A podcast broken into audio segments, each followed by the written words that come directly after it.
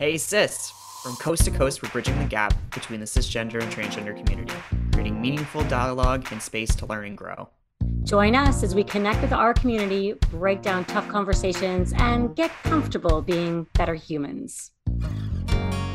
Welcome to Hey Cis. My name is Isaac Cook, and today I'm joined by the ever so amazing Emma Stanley. Sin and I had the pleasure of being joined by Emma back in December to end the 2022 year, and she also spoke about her journey as a world traveler in season 3, episode 29 and 30. Hi, I'm Emma Stanley. I'm an inclusion consultant and the director of program development with Simply Good Form. We're a Halifax based inclusion company.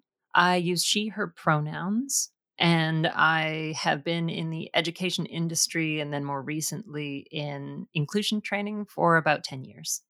Welcome back to the show, Emma. Thanks for having me in again, Isaac. Always a pleasure. So, International Transgender Day of Visibility, or TDOV, is an annual event occurring on March 31st dedicated to celebrating transgender people and raising awareness of discrimination faced by transgender people worldwide. It is a day that is very near and dear to both of our hearts, as you know, as we are trans people. Um, but I wanted to toss the question your way first and foremost. Uh, so, for you, what is the biggest payoff of TDOV and events and celebrations similar to TDOV and trans visibility as a whole? Oh, wow. Okay. That's a big question, but I think it does boil down to a couple of points when trans people who are already out and living their authentic lives are able to see others like themselves and connect with that community, the support is unbelievable. The change in your life when you move from being someone who is alone or isolated to being someone who is a part of a community, even if that community is dispersed worldwide, is profound. It changes the way that you view yourself, your future, your ability to thrive wherever it is you are. And that affects your ambitions as well, your life plans. Uh, certainly, in my case, finding my community was not just a, a, sort of social or support aspect, but it allowed me the confidence to make my ambitions bigger. And so it ended up changing my career path. It ended up changing where I lived. And all of that basically stemmed from feeling like I had a support network. Yeah and that's the case for for other trans people as well. When you talk about it in terms of people that aren't out yet that that haven't been able to find that safe space to live authentically uh, it shows people living their lives as their authentic selves and and doing it successfully and without an enormous amount of drama.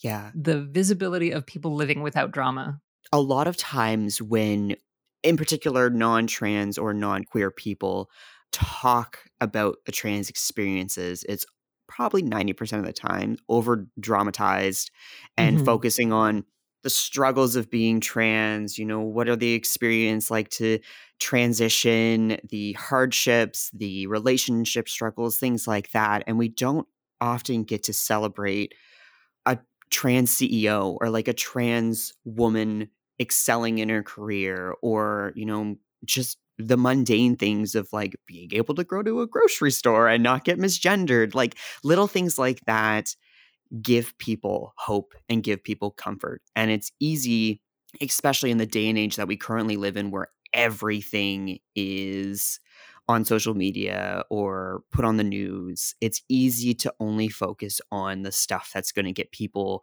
either angry or sad like those those two emotions are what kind of fuels that fire but uh, for myself i love seeing those kind of like more mundane and i, I agree with mm-hmm. you like, kind of like not the normal people experiences but like the average joe going out in the world and being like yeah.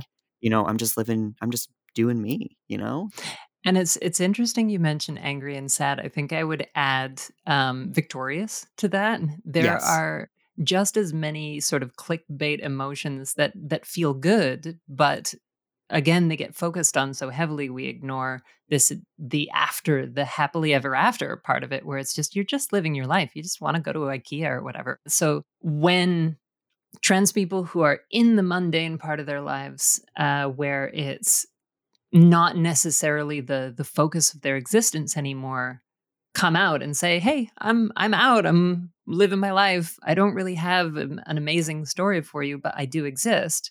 It Mhm. gives that visibility uh, and that representation that we're usually missing in mm, entertainment media.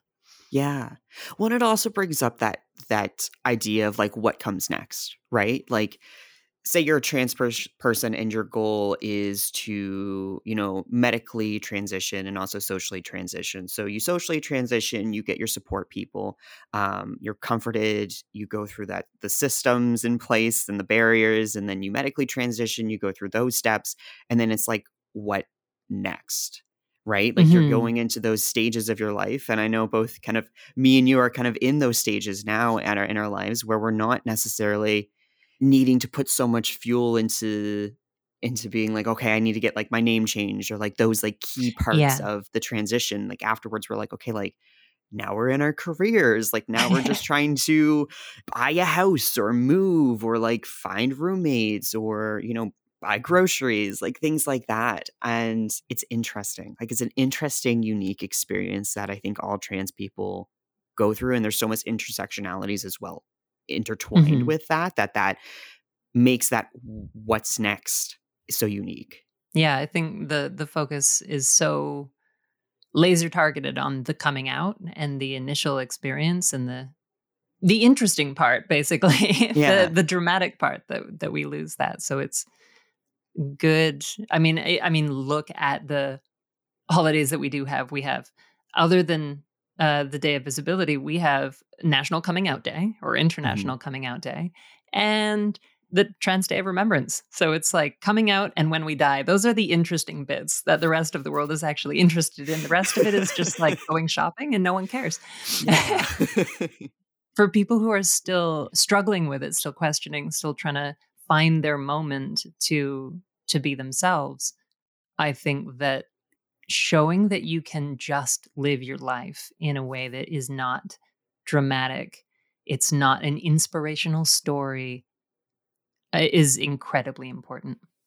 Yeah. And I and I think on that too, like there's there's always a tricky idea that everyone wants to be an advocate and everyone wants to be their own advocate, but some people like aren't good at advocating for themselves and people mm-hmm. automatically assume like if you are a trans person then you should be like the key go-to for like everything and anything related to this idea. But there's also the fact that like when you're trans, like you don't just come out once. You don't just come out twice. You come out in multiple different stages of your life.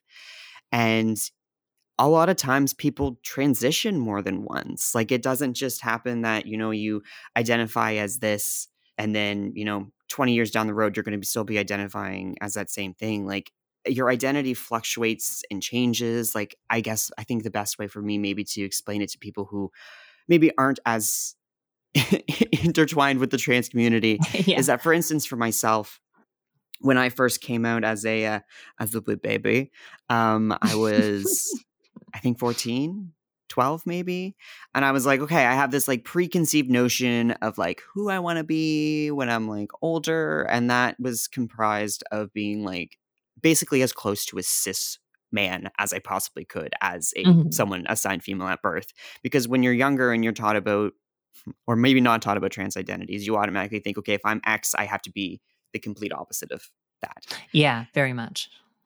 And then when you when you get older, you're like, okay, no, I don't actually have to subscribe to very cis heteronormative ideologies about gender identity, sexuality, things like that. So, you know, like when I turned 16, I started hormone therapy, and then I was like, oh, I really don't want to be a cis man. Like I identify more with being like non-binary or like gender hmm. fluid, and like your identities change between that. So that's another really important aspect of visibility for people to consider is that feelings of yourself change over time and the way that Yeah. you are going to make yourself visible to others or even visible to yourself is going to change over time so it's never going to be like a one and done event I always get a bit sad when people talk about phases because there's the classic line, oh, it's just a phase. And Yeah. then the classic retort, it's not just a phase. and I mean, it's a tricky conversation because the word phase is kind of silly. Everything is a phase. I was mm-hmm. born a baby. That's a phase. Sounds really fun, funny to say, but like I am no longer that thing. Everybody, everybody has many identities over the course of their lives. Mm-hmm. Adding the aspect of gender to that mix, whether it's uh, you're a parent of a young child, a parent of a teenager, a parent of adult children, those are three different phases of a life, but they're deep and they're meaningful. And as we grow and change, we go through different identities. And yeah, so adding gender to that mix is just one extra aspect of a process that everyone already does. Mm-hmm. It's not a unique process. It's just a an added component.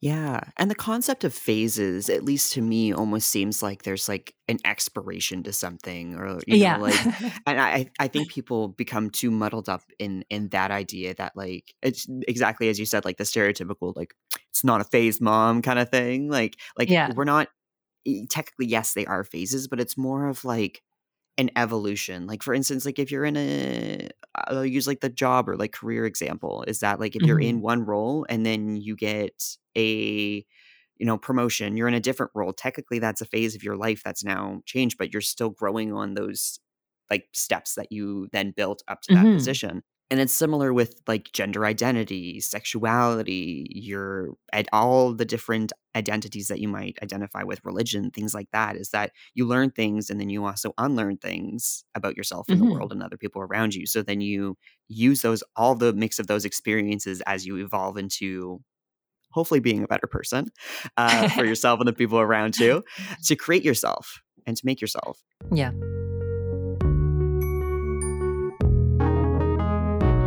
Hey is all about connecting communities, and thanks to support from TD Bank Group, here is this episode's Connected Community Moment.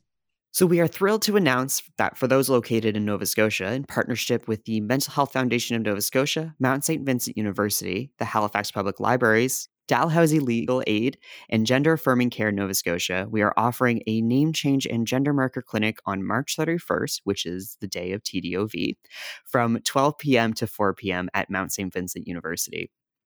There will be two fabulous volunteer lawyers on site with thanks to Dalhousie Legal Aid to witness and sign pre prepared documents. If you check out the website, you'll find a link that will allow you to make an appointment. We are able to process walk ins, but it will be a lot smoother if you can make an appointment before you come in on that was March 31st.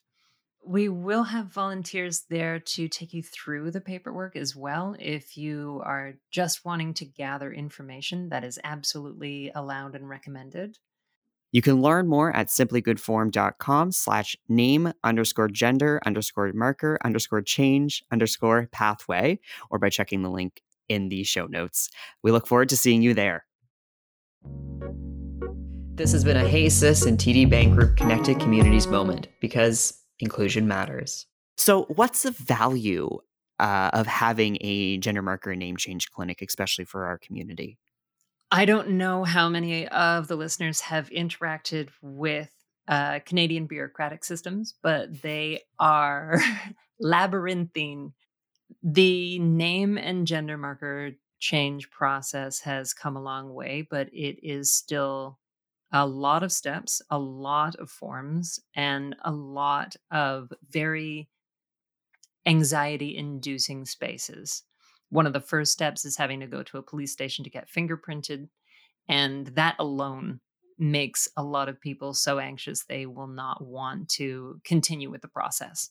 So there are significant boundaries for the community in accessing this and accessing the ability to live your identity legally is a profound part of a human's experience. Mm-hmm.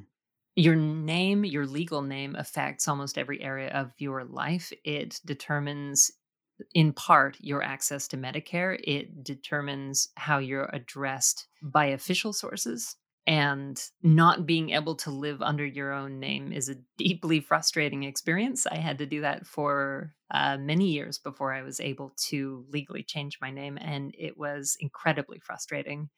Because every time you walk into a hospital, which if you're transitioning medically, you do a lot, uh, Yeah. they have to check your legal name. And every time you walk into a bank, and every time you have to interact with police, and that one gets even more terrifying uh, than the others, are certainly much more anxiety inducing because the last thing that anybody really wants to do is stand out to police. Yeah. So uh, it's a thing that people who have, or I, I want to say, people who own their own name rarely see, and that is perfectly understandable. But when your legal name is not your real name, you quickly become aware of how often you are required to use your legal name and how demeaning it is to have to sort of wear your story on your sleeve. Yeah. It's it's frustrating. And access, legal access to your own identity is something that a lot of people need. And Mhm. because of the process for getting it, it is again confusing and a bit scary. So we're trying to give people a, a, a softer path towards just simply getting access to a service that is already available and a lot of people need. There's a lot of barriers that people don't recognize in terms of like finances of changing your name. yeah. and also and kind of jumping back again to like geography you have to go to vital statistics in nova scotia in particular there's only like one office and that is in Mhm. Bayers Lake in Halifax, which, you know, is not the easiest to navigate, even if you're in Halifax trying to get there by bus. I did that when I was changing my name and it was awful. It's tricky in those sides. And then also on the, the finance side, you know, these are legal documents, therefore they need to be legally verified from by someone. Therefore, you have to find someone to notarize things or to sign off on them Mhm. finding the people to be able to support you in this journey because it is it is a journey is one step of this and people like don't realize too like how many IDs do you have with your name on it or if you're you Mhm. know an older individual and you have an apartment you have to change all your your names on those documents your credit card your debit card your license your passport Going back and like getting every certification you've ever gotten. So your degree, your diploma, yeah uh, every license that you that you have under your name, the permanent ones that you haven't thought about in in 20 years. You have to go back and get all of those changed because you use those certifications whenever you're applying for a job. And then that comes up. And we are still living in a world where when your documents don't match your introduction name, so if I introduce myself as Emma, but all of my old documents are in my old name, that comes up in the interview. And it's really frustrating because you can't just extend an interview most of the time, right? You have you have your 20, 25 minutes. Mhm. And if I spend 15 of those minutes explaining why my documents are in a different name, I only have 10 minutes to sell myself to a prospective employer. And that is a huge barrier. That is a Yeah. problem. The one last point on the gender marker clinic is that if people just want to come in who have already gone through the process and make absolutely sure that they got every single step. I have a tiny personal anecdote here. I changed my name two, two and a half years ago now, and I only very recently found out while we were building this clinic that I completely missed uh, a, an important step, and my SIN number is still in my old name. Uh, so I have more paperwork to do. So, in terms of just giving people some peace of mind, if they do want to come in and just check to make sure that they have, in fact, completed every step, we can help with that. if folks are not Canadian or are from another country, Cindy has a lot of experience with, you know, the um, process for individuals who were born in Ireland, and we're always keen to learn more, you know, about where where are the barriers that exist in other countries. You know, how can we help support that? Um, obviously, don't be expecting to be signing paperwork that day, but we can at least help you understand that process a little bit better.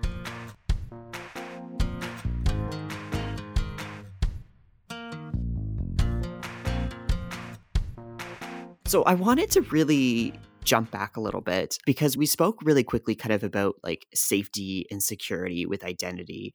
And there's one quote that I've carried with me ever since I first heard it, and hopefully I am citing this properly.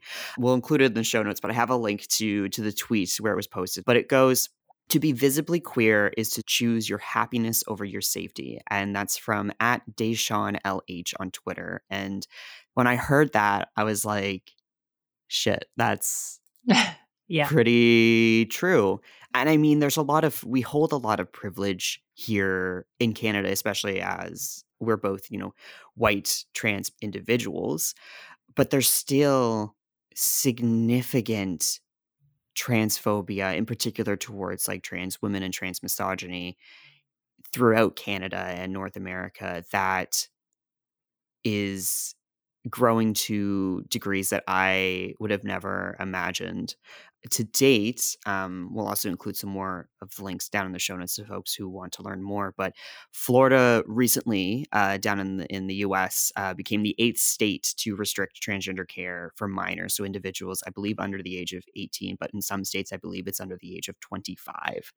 Um, so it's becoming increasingly more important to be visible, but in the same breath, it is becoming increasingly more dangerous to be visible. Yeah. Just curious, kind of your your takes on all this, Emma. The world is becoming a scarier place, and uh, or the world is becoming a scary place again is maybe the better phrasing of that. And while we have as a community this ability to see each other, this visibility and this representation, it is really desperately important for us to form as many networks of support as we can and organize in the ways that we are able to think defensively, quite frankly. Mm-hmm. Think about what happens if that comes here, because it's so easy to say that happens somewhere else. Because years ago, we said, oh, that only happens outside of North America. That only happens in this specific culture or that specific culture. And now it's knocking at our back door. Mm-hmm. And that is a little bit terrifying. Um, there is a part of me that is still saying, well, that's America. And that's simply not the case. The culture war that is happening right now has us dead center targeted, and that is terrifying. Mm-hmm. And the best that we can do is continue to be visible, continue to organize, and continue to take action to secure our own space within our own culture. Yeah. It's frustrating because I know that those are very vague terms, like what is organizing to secure our space within our own culture. And the, the fact is, I don't know. Uh, and I don't think any one person can know. You have to look around you, see what problems you can solve, what structures you can build, and act on that. Mm-hmm. To that exactly, I think it's really looking within our own communities and recognizing like where are the barriers that exist? Where do we need more visibility? Where does there need to be more trans informed decisions? And everyone can rip on Canada and Nova Scotia's healthcare, but I think that's one of the biggest like prime examples of areas that need trans informed care. And school systems, there's so many spots that that need to be collaborating and working mm-hmm. closely with actual trans people, not, you know, legislatures that say that they're representing the the trans mm-hmm. populations, mm-hmm. but actual trans people, and in particular, you know, like BIPOC and Indigenous trans people who can also help support in those pieces of intersectionality that so often get missed. Trying to convince people, I think, is one of the most trickiest things right now in Canada. Um, and I'll speak specifically to a Canadian lens is because a lot of folks in positions of power fall under that same mentality and i and i suffer from it too sometimes it's very easy to be like that's a us mm-hmm. problem mm. you know yeah whenever we much. talk about the news like as i just said like we're talking about florida we're talking about southern states we're talking about areas that historically haven't been the safest for trans people but people don't realize how quickly these ideologies trickle up into Canada and how, you know, yes, while Canada and the United States and the UK and like France we're all, you know, we're all different countries and regions mm-hmm. and have their own government systems, but everything is very intertwined. And just because something is happening 5,000 miles away doesn't mean it can't happen in your own backyard. And I think we need to become more aware of who is at risk in our backyard yeah. and who we can do better to protect when yeah. they are visible. It is an interesting thing with Canadian culture that we, I think, are more careful about what we project into the world mm-hmm. uh, as opposed to Americans. And this is not a criticism of Americans, just a difference in culture. Canadians, I think, are better at optics, uh, but not necessarily at all better in action. We get caught in the trap of seeing representation and assuming that means things are okay, and that is not mm-hmm. the case. I had a really interesting time. Uh, about a year ago, I went home to my hometown, and it is fairly rural. And while everyone was extremely good to me, because of course it's my hometown, they recognize me, so I don't need to uh, tell people my story, they can see it. While I was in public, everyone was incredibly nice. And then after about a week, I started looking up old friends, and they said, Yeah, absolutely. Would love to hang out. Uh, you can't come by the house though. Hmm. And it wasn't the people, it was their families, their partners. Hmm. Uh, people who had known me my whole life were great about it. And, you know, that shows how far we've come. But they were not as sure about their families. And so we could hang out, but I couldn't visit and this is in a town that is fairly rural but but the again the people there are are great in public mm-hmm.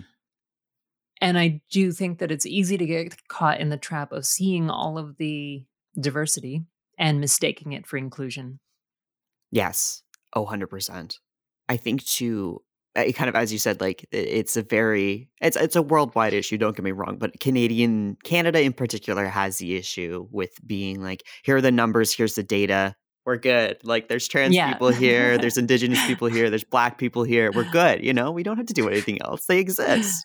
We, are canadians we're, we're so good. great. Yeah, we're so nice uh, are you though?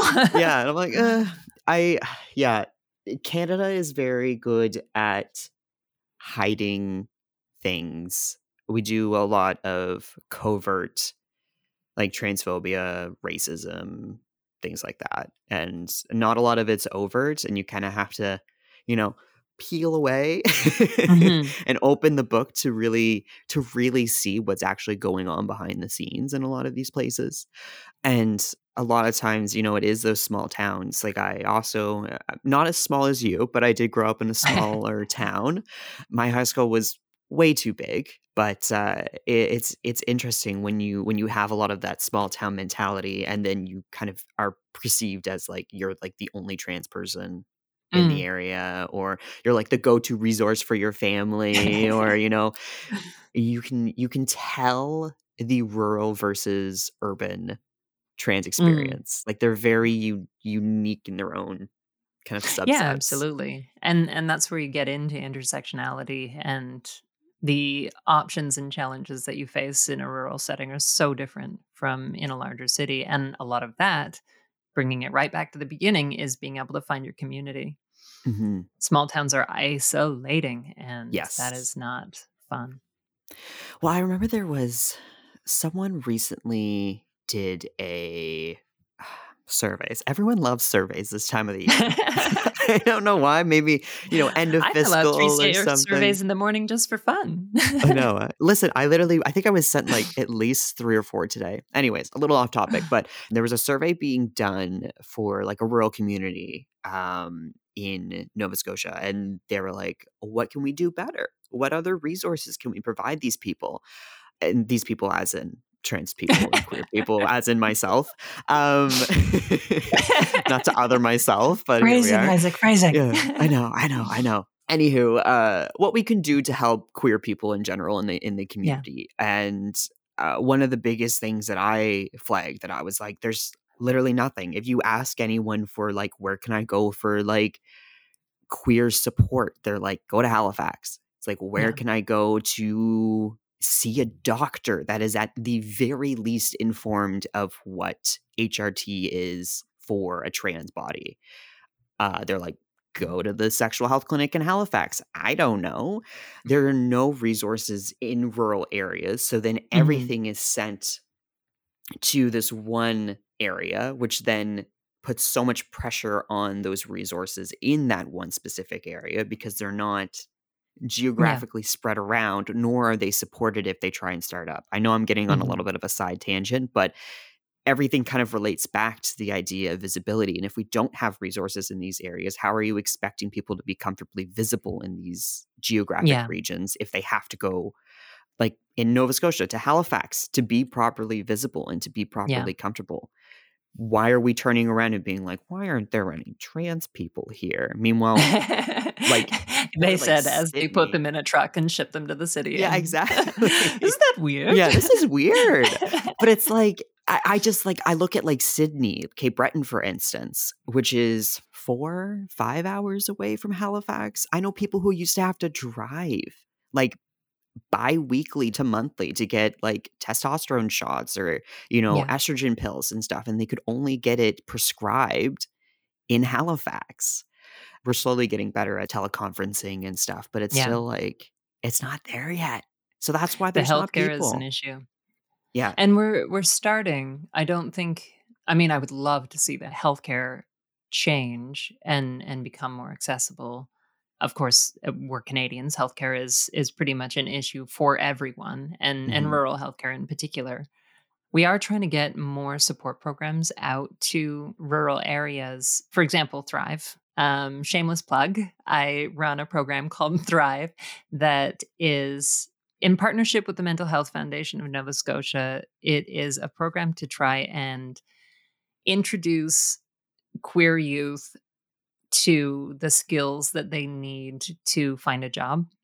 And one of the explicit focuses of Thrive was to get it out to the rural areas and not have it entirely be contained within HRM. And that's been more challenging than anyone on the team had expected at the beginning. And we're trying to remedy that now. But the momentum of everything already rolling towards the city is really hard to, to fight against. Yeah, it's trying to find the right individuals or the right groups to be able to then disperse that. Like just thinking of like a marketing and comms lens for myself, like being able to tap into those rural communities and find the individuals in those communities Yeah. who then feel comfortable opting in. You know, if it's a younger individual living at home, maybe they're not out yet because there's not the resources in the uh, Yeah. community to get the support. So then they then would have to, you know, to partake in a program like this. I mean, obviously we don't require people to be out to everyone around them. They just have to simply self identify. But in a lot of instances, you know, if they're sitting in a meeting or talking to someone online and a parent or caregiver comes in and asks, you know, what are you doing? And you have to like, you know, explain that to them. Um, it can get into some tricky conversations. So it's trying to find the right ways to deliver programs to these individuals and meet them where Yes. they're at is that's uh, that's definitely like a universal struggle i think for anyone trying to deliver programs and especially those that are not just in nova scotia but across canada at large is that it's always typically the the city centers or those larger ur- urban locations that you know get the most uptake in in terms of you know 2s lgbtq programming because there's just more people who will opt in in those areas but Yeah. you know And it's a vicious cycle. They get the funding, so they get the people, so they get the people, so they get the Mhm. funding. yeah and they get the Um, numbers so that they can keep the funding and it goes then and, it goes going. and it goes. yeah and it's just this continuing cycle and Yeah. it's trying it's it's trying to find ways to also represent these communities appropriately to funders to be like hey like there's a huge huge gap that we need to be recognizing and then putting funding into supporting but kind of as we've been talking about for the past 30 minutes is that it's like an iceberg right like this is like Mm. the problem we're having but at Yeah. the underneath there's like you know healthcare school education No, but we put pronoun career. pins on. You're fine. oh yeah we're fine Haven't We you put- seen the pronoun pins? we do the rainbow it's sidewalks We're good. yeah we do the rainbow sidewalks in june and then they wash away by august we're oh, fine Yeah, yeah because deep systemic problems are always solved by sidewalk chalk. absolutely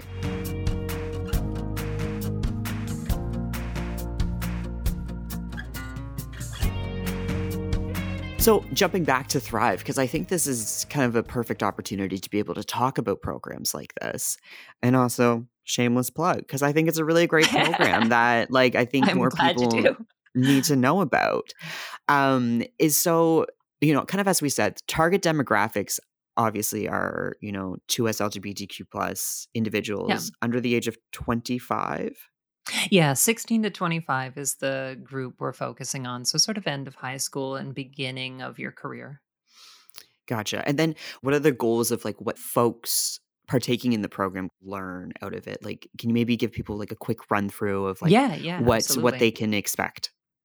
So Thrive is a th- uh, a free program. It's five weeks long. It's entirely online uh, and mostly asymmetrical. So that means that the lectures are pre-recorded and the assignments are graded when you finish them.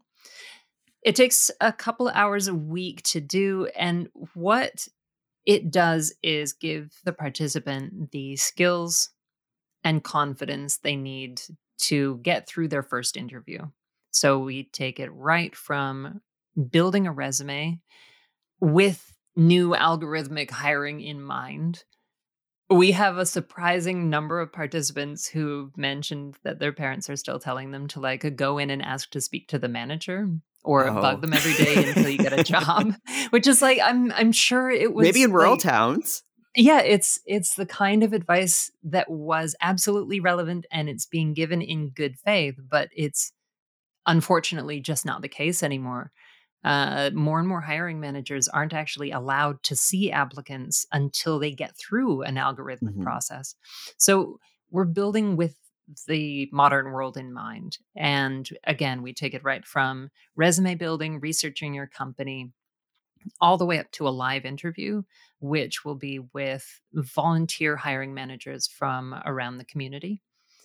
Uh, so when you leave the program, uh, you have a certificate of completion, uh, you have a work reference from Simply Good Form, and you have finished a live interview for a realistic but not real job.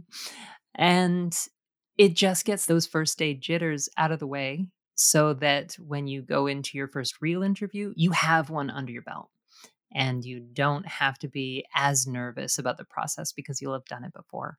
And that's been really useful for our participants so far. Yeah. And maybe just for folks who might not be aware, and I'm going to take this from kind of your perspective, is why the focus on 2S LGBTQ plus individuals? Like, what would you say are kind of the unique struggles that queer individuals face trying to find employment? Like, maybe just give a quick kind of overview of why. Yeah, absolutely. You actually, I forgot two super important parts, and they answer this question. So that's perfect. When you are queer and you are in your late teens, the fact is it is more difficult to build networks. Networks are what get people into their careers and advance their careers more than any other part of your life, including your qualifications, including your training. It really very much still is not what you know, but who you know. And this isn't to say that it's all nepotism, it's opportunity. If you don't know that someone is hiring, then you can't apply for the job. And you find out who's hiring largely through your networks. So, a, a large part of our programming is teaching queer youth how to build networks that are, are available to them, as they are typically, especially for trans and non binary youth, locked out of a lot of the traditional means of building them. And that is a huge challenge for queer youth. And because of COVID, because we all love talking about the after effects of COVID, the more traditional means of building networks and experience, like volunteer opportunities, uh, dried up for two years. And we have a large cohort of young people who have not had the opportunities to socialize and network build that people have had in the past. And we're trying to fill that gap. The second large barrier that queer youth find is finding an inclusive business to work for. Mm-hmm.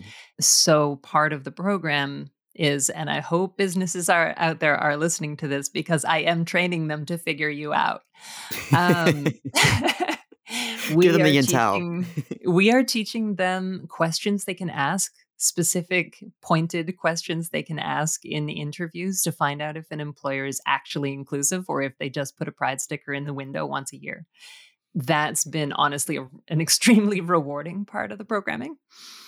Uh, it's questions you can ask, a little bit of reading body language, and researching the company and seeing what their actual credentials in inclusion are before you even apply. Yeah. I personally love that so much because no one talks about it like at all. One of my favorite things to say to people because I've done quite a few interviews my myself but then also like supporting other people through like the interview process is interviews are not just for the interviewer to learn about you. It is also for the interviewee to interview the interviewer. This is going to be a tongue mm-hmm. twister to learn more about not only the role, but also who that individual is. Are you going to be reporting to them directly? If so, what is their teaching style? What is their learning yeah. style? And then also it's exactly as you said like is this company a safe space for me? Is this company going to respect me? Is this company going to create more barriers in the job? And as i said like no one really talks about that. They're just like if you're queer get a job take whatever first job you can get and then run with that.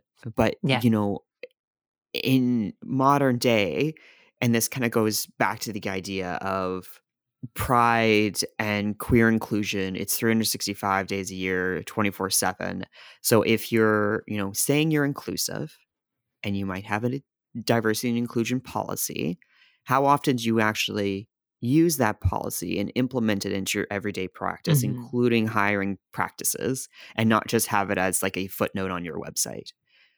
Very much.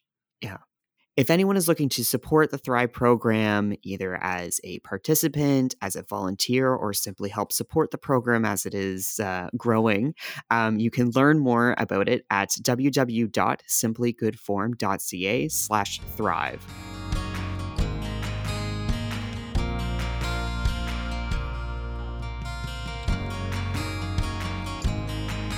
So to kind of end this episode, um, as we've been focusing on a lot of pretty heavy topics, especially for you know listeners who who are members of the community, in particular the trans uh, and non-binary community, is that to understand that there is community out there, regardless uh, if you're in rural or not. You know, Emma and I, I think, are are pretty good representations that there things do get better if you're in a rural area but regardless of where you are where you're at in your journey where you are at in your evolution and not uh, phase of your life is that there are people out there who hear you and they see you and you may not hear or see them but they still acknowledge that you exist and that you're valid in whatever stage of your journey that you're on and that one experience doesn't represent the experiences of all and you know as sin and i have said many times uh, on the podcast is that uh, I, I speak to my, only my own experiences and i always encourage others to share their own